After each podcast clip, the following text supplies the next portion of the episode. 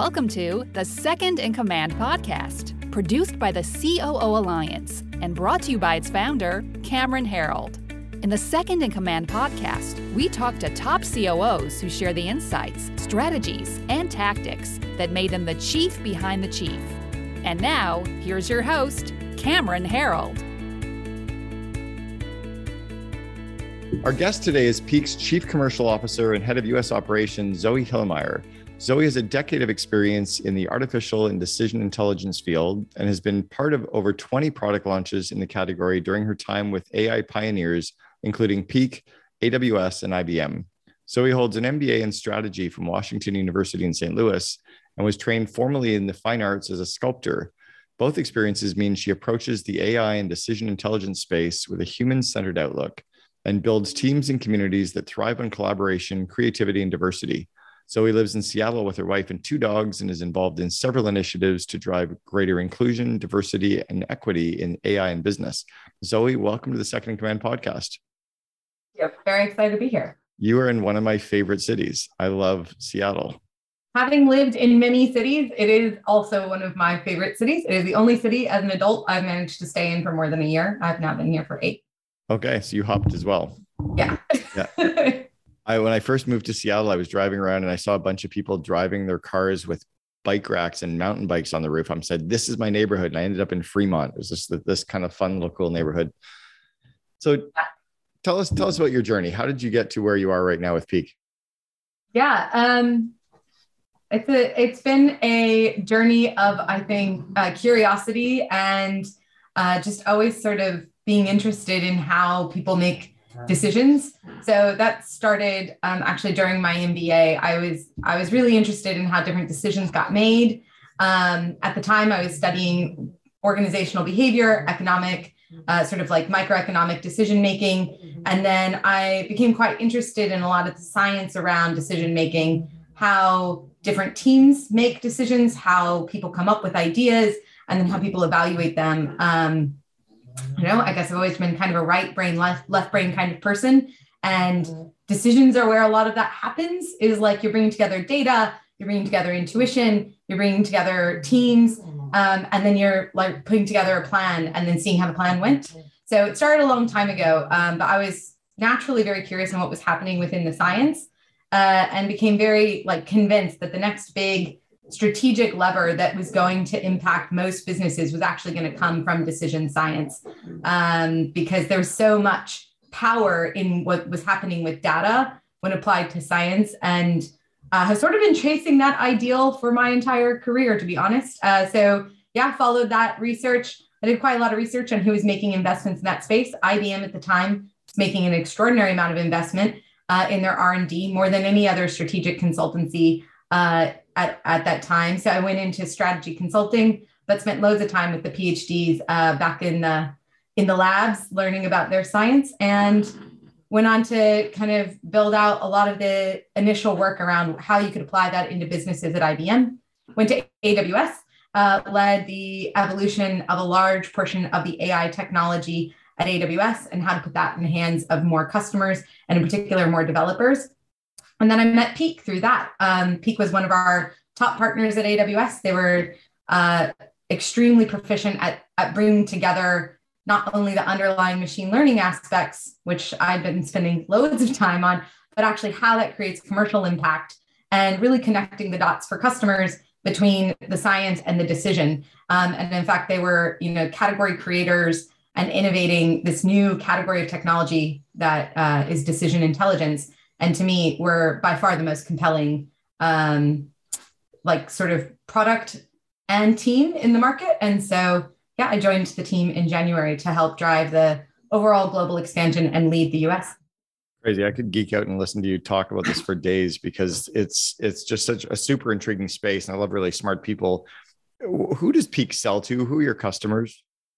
Yeah, so we have uh, our, our, existing customer base today uh, is a range of a lot of brands that you know might people might be really familiar with because we've really specialized in kind of a consumer focused space. So across retail and CPG, but also increasingly in manufacturing, construction. You know, ultimately, our goal is to make the the power of kind of AI within a decision accessible to all companies. These were companies where it was very clear that there would be a major impact very early on, but oftentimes they didn't have the data science resources in house to do that at scale in a really effective way. So we started working with companies in, in these industries, you know, five years ago. We've built those into common applications that now are accessible and being used by companies in financial services, um, skateboards, like uh, all sorts of different types of brands that you may not expect, but they can access the technology because we've kind of packaged it up in a way that's a bit more um, connected to a business use case uh, that that people can understand. Okay, so I was I was about to say, can you explain this as if you were explaining it to your grandpa what you do, and then I'm painfully aware that my hair is going gray. So I'm going to say, can you explain it to a, a seven year old? Tell a seven year old what data intelligence is, data science is, and and how companies are using it so they would understand. Actually, I did a session on this for uh, a bunch of 10 year olds last summer, and it was probably Perfect. the coolest session I've ever done. Um, because really, I always say that like machine learning, artificial intelligence, data science, they're all kind of synonyms for each other. I mean, they mean slightly different things, but they are collectively very similar. Um, I always say that it's the the journey of applying math to the chaos of reality. Like that's all it really is. Um, fundamentally, when you're using an approach in machine learning or data science, you're using the data you have with some really cool math to predict potential outcomes. And for many leaders, what this means is that they now need, they have a new tool in their tool belt for how to make a decision. So I think the kind of era of the last 10 years has been about leaders learning how to look at the data about their past and ask different types of questions. But the era of the next 10 years will be about how to look at predictions about the future and make different decisions. Um, sometimes I'm talking with leaders, I'll call this probabilistic decision making. But essentially, if you, we're all always thinking about the probabilities of different possible outcomes anyway. Um, you can use data to to project different outcomes from that or different probabilities and then as a leader you can make decisions within like within those parameters um, and so that's it's the, the the way that we've built peak is about simplifying that process. Because what I just explained is complex. That's like hard to, yep. it's like yeah. hard to do. So what we've done at Peak is simplify that process within a single platform, allows you to bring the data in, build models, um, and then also like put them against a UI that a commercial leader or someone within a business context can interpret, understand the impact that would have in their business and ask questions against it to make better decisions. This is really cool. I mean, there's a saying that I heard years ago. I think it was Google that used to say, I don't care what you think. What's the data say? Have you heard that? I actually care about both. oh, interesting. Because you care, you care. That's interesting because you care about decision making. So that's right. And and so is it a blend of of data and intuition then, or is it a blend of of data and uh, what? Yeah, exactly. Yeah, it's absolutely a blend of data and intuition, and you know, not like it's not an oil and vinegar thing. It's like a balsamic vinegar, it's a balsamic vinaigrette thing. Like it, you mix it up. You don't want it to be two parts that don't interact. Yeah. Um, really, the power is when you bring the two together and you're able to say, well, what data do we even really need? Like that's a question that somebody's intuition might lead you toward the answer about. And then how do I interpret the data that we have? What if I don't have data that I should have thought of? And mm. then even if you have all the best data in the world, a lot of your data is telling you something about what's usually data is a footprint of what's happened, which isn't necessarily what will happen or what's coming or what you need to plan for next. That is also going to come through experience and intuition. And it's when you bring the two together that I think you see decision intelligence. And that's where I think the major opportunity is. You know, it, it's it's awesome. Well, it's interesting because because you're right because the data that you have inside of your company or data, I guess, American Canadian data data, um, that you have, now I'm going to be super cognizant of the fact that I don't know how to say it properly. No, so no, it's because I hang out with a bunch of Brits all the time. okay, that maybe I got confused. So the yeah. data that you have inside of your company. Um, yeah, you're right because it doesn't the data you got for your company doesn't talk about trends. It doesn't talk about what's coming. It doesn't talk about what you're seeing in the market because it isn't inside your company yet. So you have to be aware of that. Are companies using that external data as well then or are they use yeah?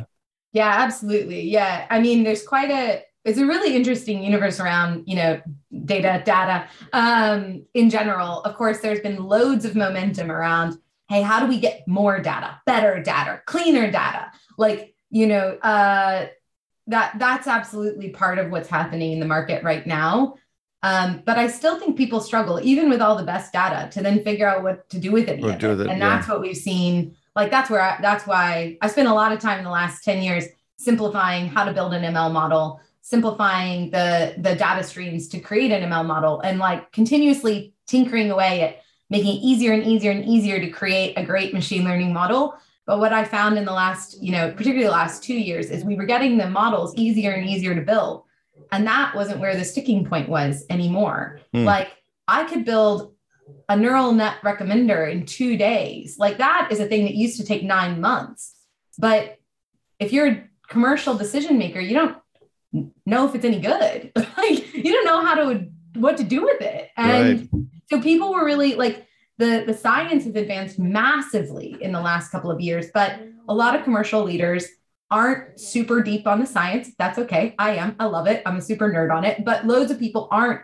And they struggle to translate between that and a decision or um, an impact they can, a commercial impact that they can create in the business. It's interesting. I, have been going to the main TED conference since 2010. I, it starts again this weekend. I, and I super geeked out because I got 120 TED Talks over five days. And my mind just blows. I call it ideas having sex because I take all these random ideas and trends and things that are happening from these super geeks in, in there's such a tiny little space. But it's it's really cool to see what's coming, like to see the future of stuff that and and kind of pull it all together. So when when Peak is working with clients, are you just a software company or are you a software and a consulting business as well? So the history of Peak involved quite a lot of consulting, right? Back in the early days when nobody knew what would work in machine learning, right? It was a lot of science, it was a lot of experimentation. And um, what we've done is essentially through all of those engagements, a lot of learnings. Um, and those learnings have basically been packaged into now applications that we can deliver really efficiently on the platform. So we don't do consulting work now, but we recognize most customers need a many customers need support through the adoption cycle. It's not just technology, it's technology, it's processes, it's people, it's learning. And there's a certain amount of configuration most machine learning models need to be their best. And so we work with most of our customers with one of our data scientists that's a specialist in the area to configure the application so that you can deploy it really quickly and efficiently, but also it's tuned to your business. Mm. We don't actually think that, like, as a theme, I think that the there's been like a whole lot of discussion around like off the shelf AI, uh, pre trained AI, auto ML, these kinds of things. They're all techniques and they're okay. But for most enterprise grade applications, you need a bit of configuration. Most businesses have IP that they want to bake into their models, and they should, right? It's that fusion of the data and the experience. You want to get both. So we we include a configuration layer in all of our deployments with customers to make sure that it's tuned. Now, a data scientist from the customer can also do that work, but we also just include it for our business and um, enterprise customers. I'd imagine that you're dealing with enterprise level clients. Are you not? Are you are you into the medium enterprise, or are you really kind of enterprise level only? Yeah, we. I mean, it's you know, we come back to our mission, which is to democratize AI, AI, and build a company that everybody loves being a part of. Like we we are op- we open the door to loads of different customers. So one of the things that we've done in the last year, which is been uh, really exciting, and I'm like I'm personally really really stoked about it, is we've opened up the platform in a way that invites more and more users onto it. We've opened a community where um, you know data science grads who maybe have learned loads about the science, but not necessarily all the commercial application pieces can come join and learn. And we're we're kind of continuously bringing it down our entry points and bringing that configuration piece in so that even if you're a data scientist at a company that isn't huge you can still work with us. You can still get an application into production. We're able to kind of take that repeatable approach and make it much more accessible. So we have small and medium uh, sized businesses. Uh, we worked with you know a number of different cus- like customers at different sizes but i do think the the benefits for an enterprise are quite extensive. And that's yeah. just because of the connected approach to how the platform is built So we connect your customer data, your product data, your supply data, your demand data all together so that when you make an investment in, you know, in a personalization campaign, you can translate that to your demand forecast, which then you can translate to your supply chain implications all quite easily. Um, and so it's not it's not like a point solution approach. So for enterprises, I think the the boon is is really significant, but we want it to be accessible to everyone. It's cool.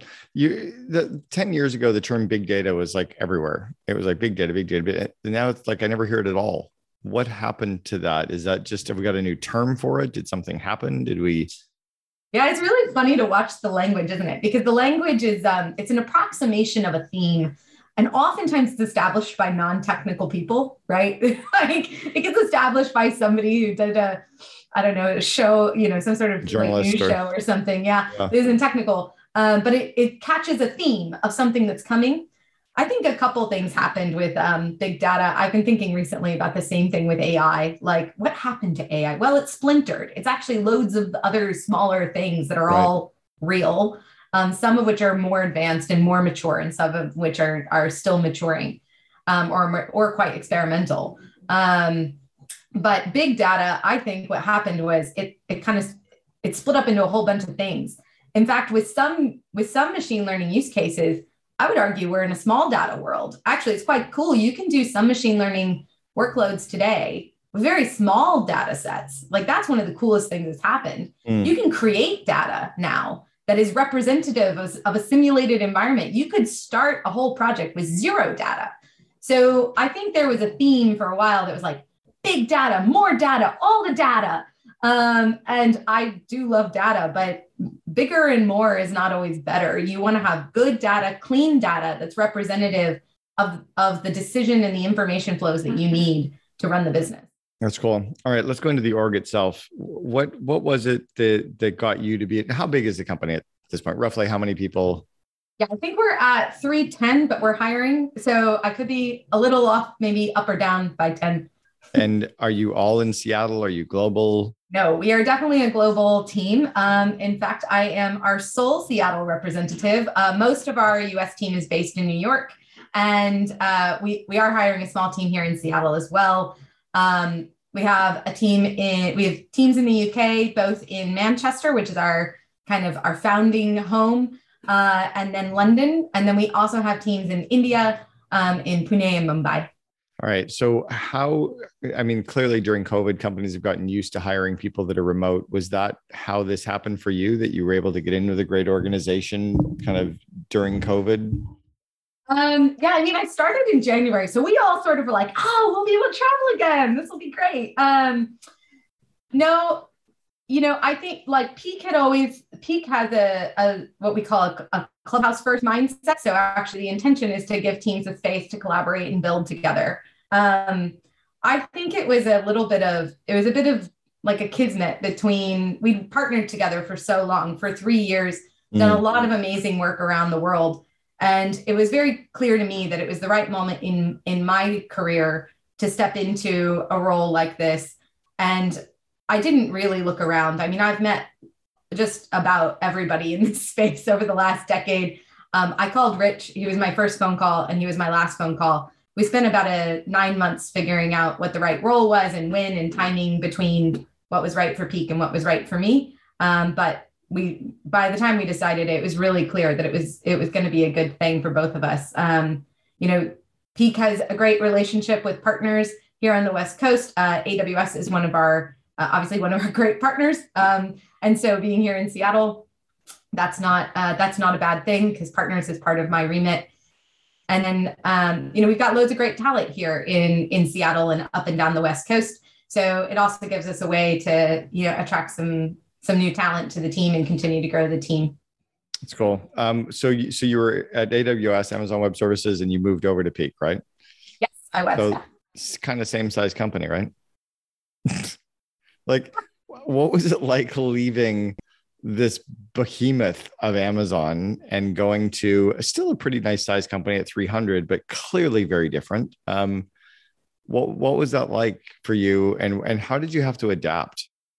Yeah, well, my team size is not that different. So in that way, it's uh, sort of similar. But in, I, I really wanted some place that was wholly focused on machine learning and artificial intelligence. And that's just because it's such a unique market, it's such a unique space to build within that I think to really deliver the full value for customers and to like really bring it all together in the product as well, you kind of need everybody after it. Like everybody bought in that decision intelligence is it. This is let's all learn AI. Let's let's be in the weeds on it. Let's make it simple. So for me, there was um, a big attraction to that.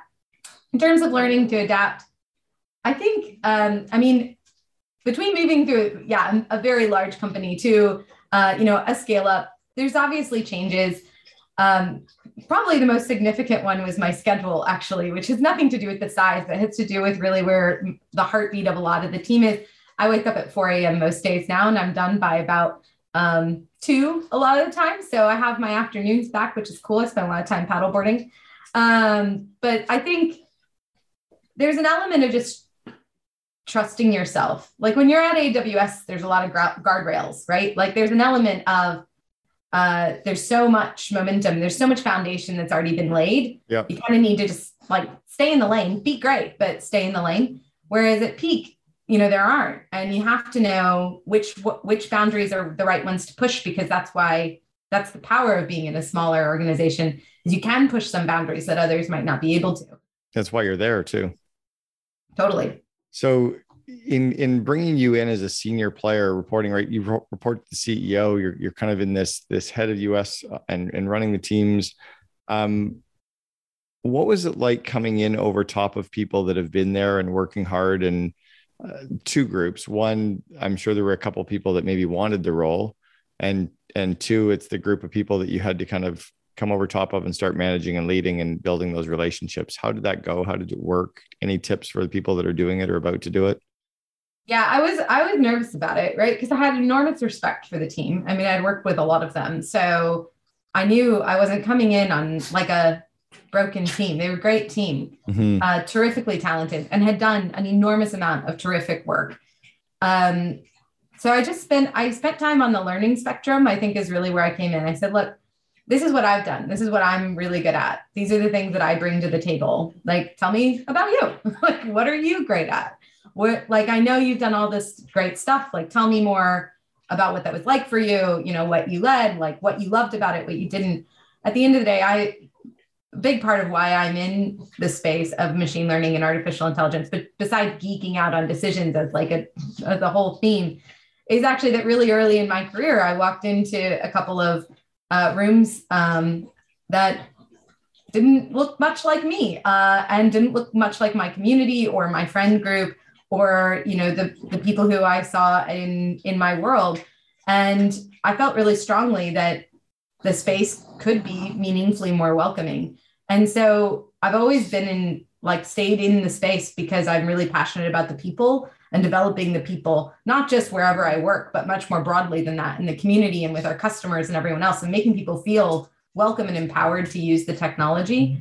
Um, and that's the same way I approach the team, which is, you know, I've launched a lot of products in the space. I've been, I've now been, as far as I know, and I might be tooting my horn a little much here, but I don't think I am. I I think I've been selling AI and, and taking AI to market and creating products that simplify the adoption of machine learning longer than just about anybody in the market. Because I started like with the very first team at Watson. So it was kind of the, of this era. And there are loads of people who've been doing it like much longer than that before the this era. But you know it's um 10 years of doing it. So i've learned a lot about what can go right what can go wrong and and really like how to how to connect customers to to the technology but we had loads of people who were fantastic marketers, amazing at building partnerships, yeah, um, and those bits. And so it was like, how do we use our strengths to be better together? I think you're right in saying that you had some of the relationships with some of the people as well, and they knew you before as well. So there probably was a mutual respect there. What I mean, there's been books written on the first hundred days or the first 90 days. What was your first kind of 30 days like? What did you do and what did you try not to do? And any any specific things that you did there? First thing I thought was going to happen in my first 30 days is that I was going to go to Manchester and spend two weeks on the ground meeting everybody. And then we got Omicron, and I spent my first two weeks in this office reading like crazy. Um, that's what I, I spent the first week in particular. I just, loads of people were still off in England, but I'd started. So I just asked for everything that they could send me, anything I could read. I spent hours reading all the old documentation. Um, I lit a candle, I had some tea. I just sat and read and read and read and absorbed and sent questions like crazy across the line. Hey, I saw this, it didn't make sense. I saw this, didn't make sense. Help me understand that, etc. Our second week was actually our annual strat- strategic planning week, which was um, kind of a wild ride because I just absorbed all this information and then we were going into all the strategy work. But it was amazing because you had all the kind of folks who'd been around and had all sorts of great ideas and knew what was going to be important. And then, um, and then I was coming in quite fresh with, you know, a, a different lens, a different perspective. And it was really productive and, and really helpful. Um, and then the next two weeks were really about then, like from that kind of strategic work, looking with the team and asking, like, now that I know roughly what our strategic objectives are for the year, is the team set up for that? Um, really, at the end of the day, I work for the team. And are they in the position? Do they have, no surprise, do they have the data they need to be empowered to make great decisions for this strategy? So, like, where's the data? Do we have the do we have the headcount that we need in the right places so that we can do that. Um, and yeah, there was there were some things that didn't quite line up, but I think having fresh eyes on that element actually was really really helpful. Um, I spent a good amount of time just trying to suss out where the fires were. They're mm. big, you know, they're big kind of uh, strategic push from the team to open up the platform and to like create more accessibility and that opens up new questions so i just wanted to know like where are the things that aren't really working well today. And then I could roll up my sleeves, work with the team to try and build out some plans against them. Yeah, good for you. And did you did you try to avoid making any of the you know firing decisions or the canceling decisions or any of that, or were you did you react to some of those because you saw it and wanted to just jump on some?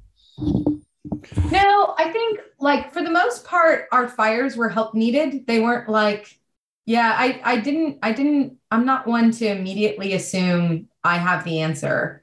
Um, so I think I spent the most of my first 30 days on a bit of a listening tour slash curiosity journey. Um, where are the fires? And then what's under that? Like, what's the symptom?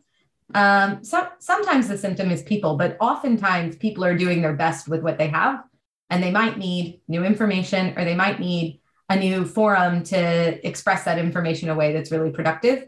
Mm. Um, and so yeah, mo- mostly it was about making sure we had enough people in the right places and that those people had the information that they needed. We had That's, great people, so that was a benefit for me. Smart. You mentioned um, the scale up. I think Verne Harnish popularized the term of scale up. What do you think companies have to do or leaders have to do in that stage of, of an organization when you're in that scale up growth, you know, stage? Yeah, um, I don't mean to sound like a broken record on it, but in some ways, I think you have to ask yourself, like, am I putting, am I setting up my team uh, to grow and obviously to scale? How do you do that? It means you have to build out the information flows and the process like spaces to make great decisions as you grow. Um, and that is for anybody that's brand new, all the way through to an executive that you know might you know to the co-founder uh, so like all of those decisions are are equally important when you're scaling in some ways. And uh, I have a I have a saying which is when you're scaling and this is my first time doing it with you know a startup going to kind of a scale up stage but certainly i've scaled teams within other organizations. When you're scaling the one thing that i've like learned probably the hard way is you don't want to scale up inefficiencies. You want to scale up your efficiencies. So you want to set up you'd rather find an inefficiency now, mm-hmm. fix it right now so that it'll be efficient. Because if you scale efficiently, then you're really in a like amazing way to provide durable long-term value for customers and of course for investors.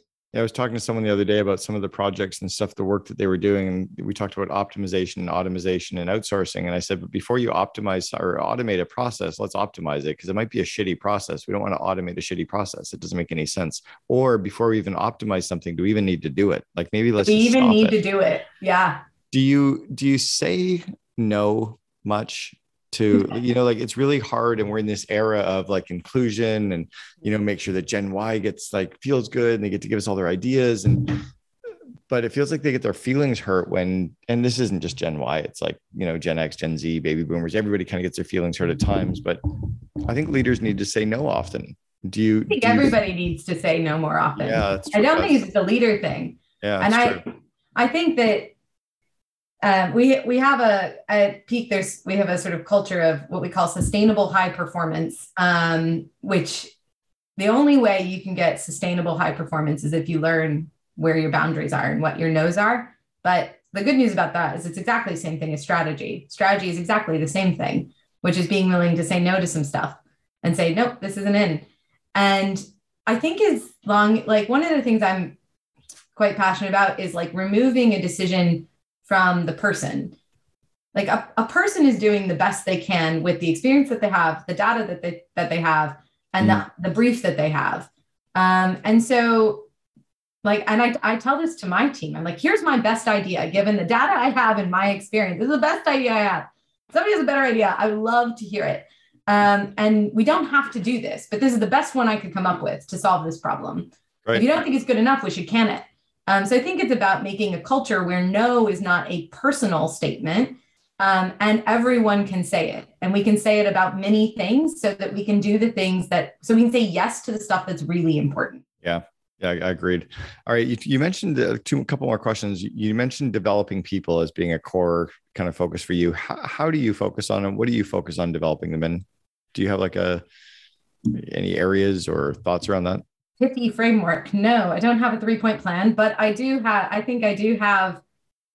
Yeah. So when I was um, studying, studying the, like the, the outcomes of behavioral economics and particularly like at a, at a micro level, um, there's some really interesting studies. This is all a bit dated, so you'll have to forgive me. I haven't gone and like updated my research, but there's some really interesting studies done um, I think in like the, the late 90s, early 2000s about uh, how people were motivated and, and what, what motivated an individual.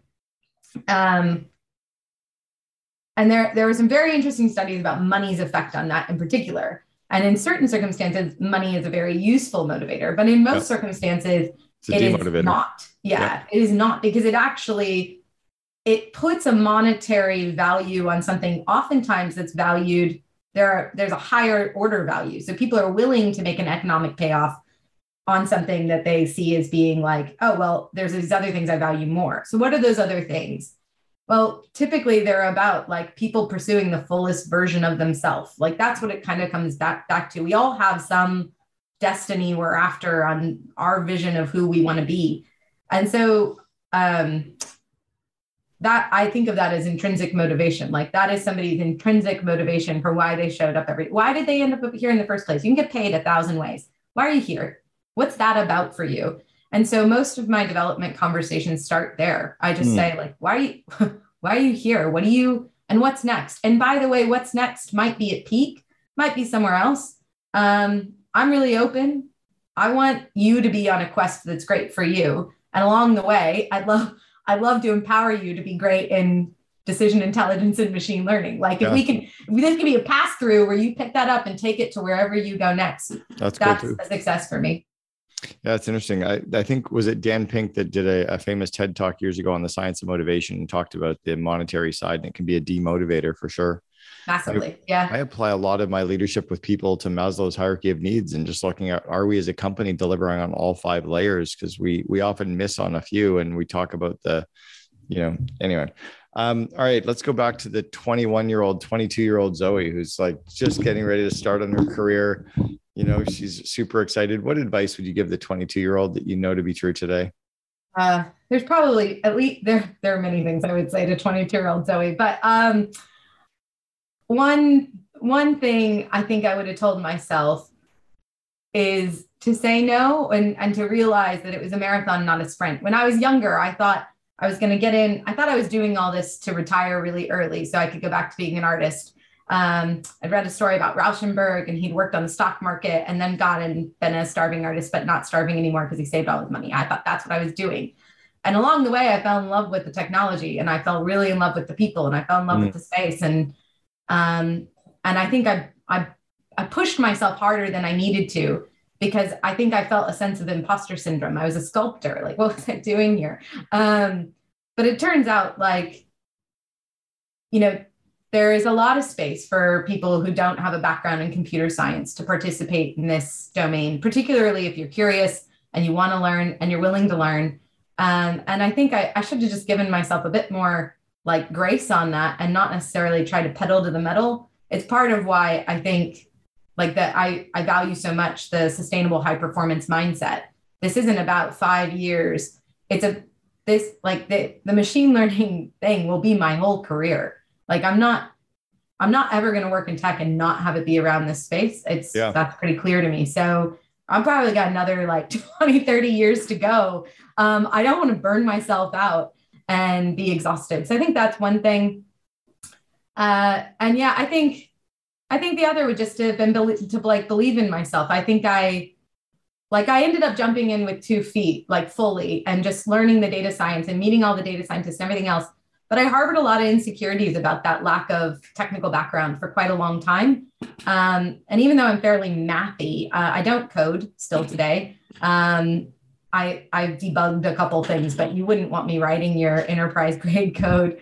Uh, but there's a real space in uh, in the market for people who are willing to be translators that want to learn enough to be partners not necessarily always the expert um, but who can partner really well and translate well between and so yeah i think i I, I just would tell myself like let that little insecurity go you don't need to carry that one with you um, learn, learn but don't sit around and be hard on yourself about it it's amazing i hope you're still doing sculpting yeah, the sculpting um, it takes a slightly different form now. Uh, I do I do a little bit, but um, largely we're doing a lot of home remodeling, and uh, and that's taking a lot of the creative energy and like, yeah, gotcha. design element for me. Been there, Zoe Hillenmeyer, the Chief Commercial Officer at Peak. Thanks so much for sharing with us on the Second Command podcast. Thanks for having me. Really appreciate the time. You've been listening to Second in Command, brought to you by COO Alliance founder Cameron Herold. If you enjoyed this episode, please be sure to like, share, and subscribe to us on Apple Podcasts, Spotify, and our other podcast streaming platforms. For more best practices from industry leading COOs, visit COOalliance.com.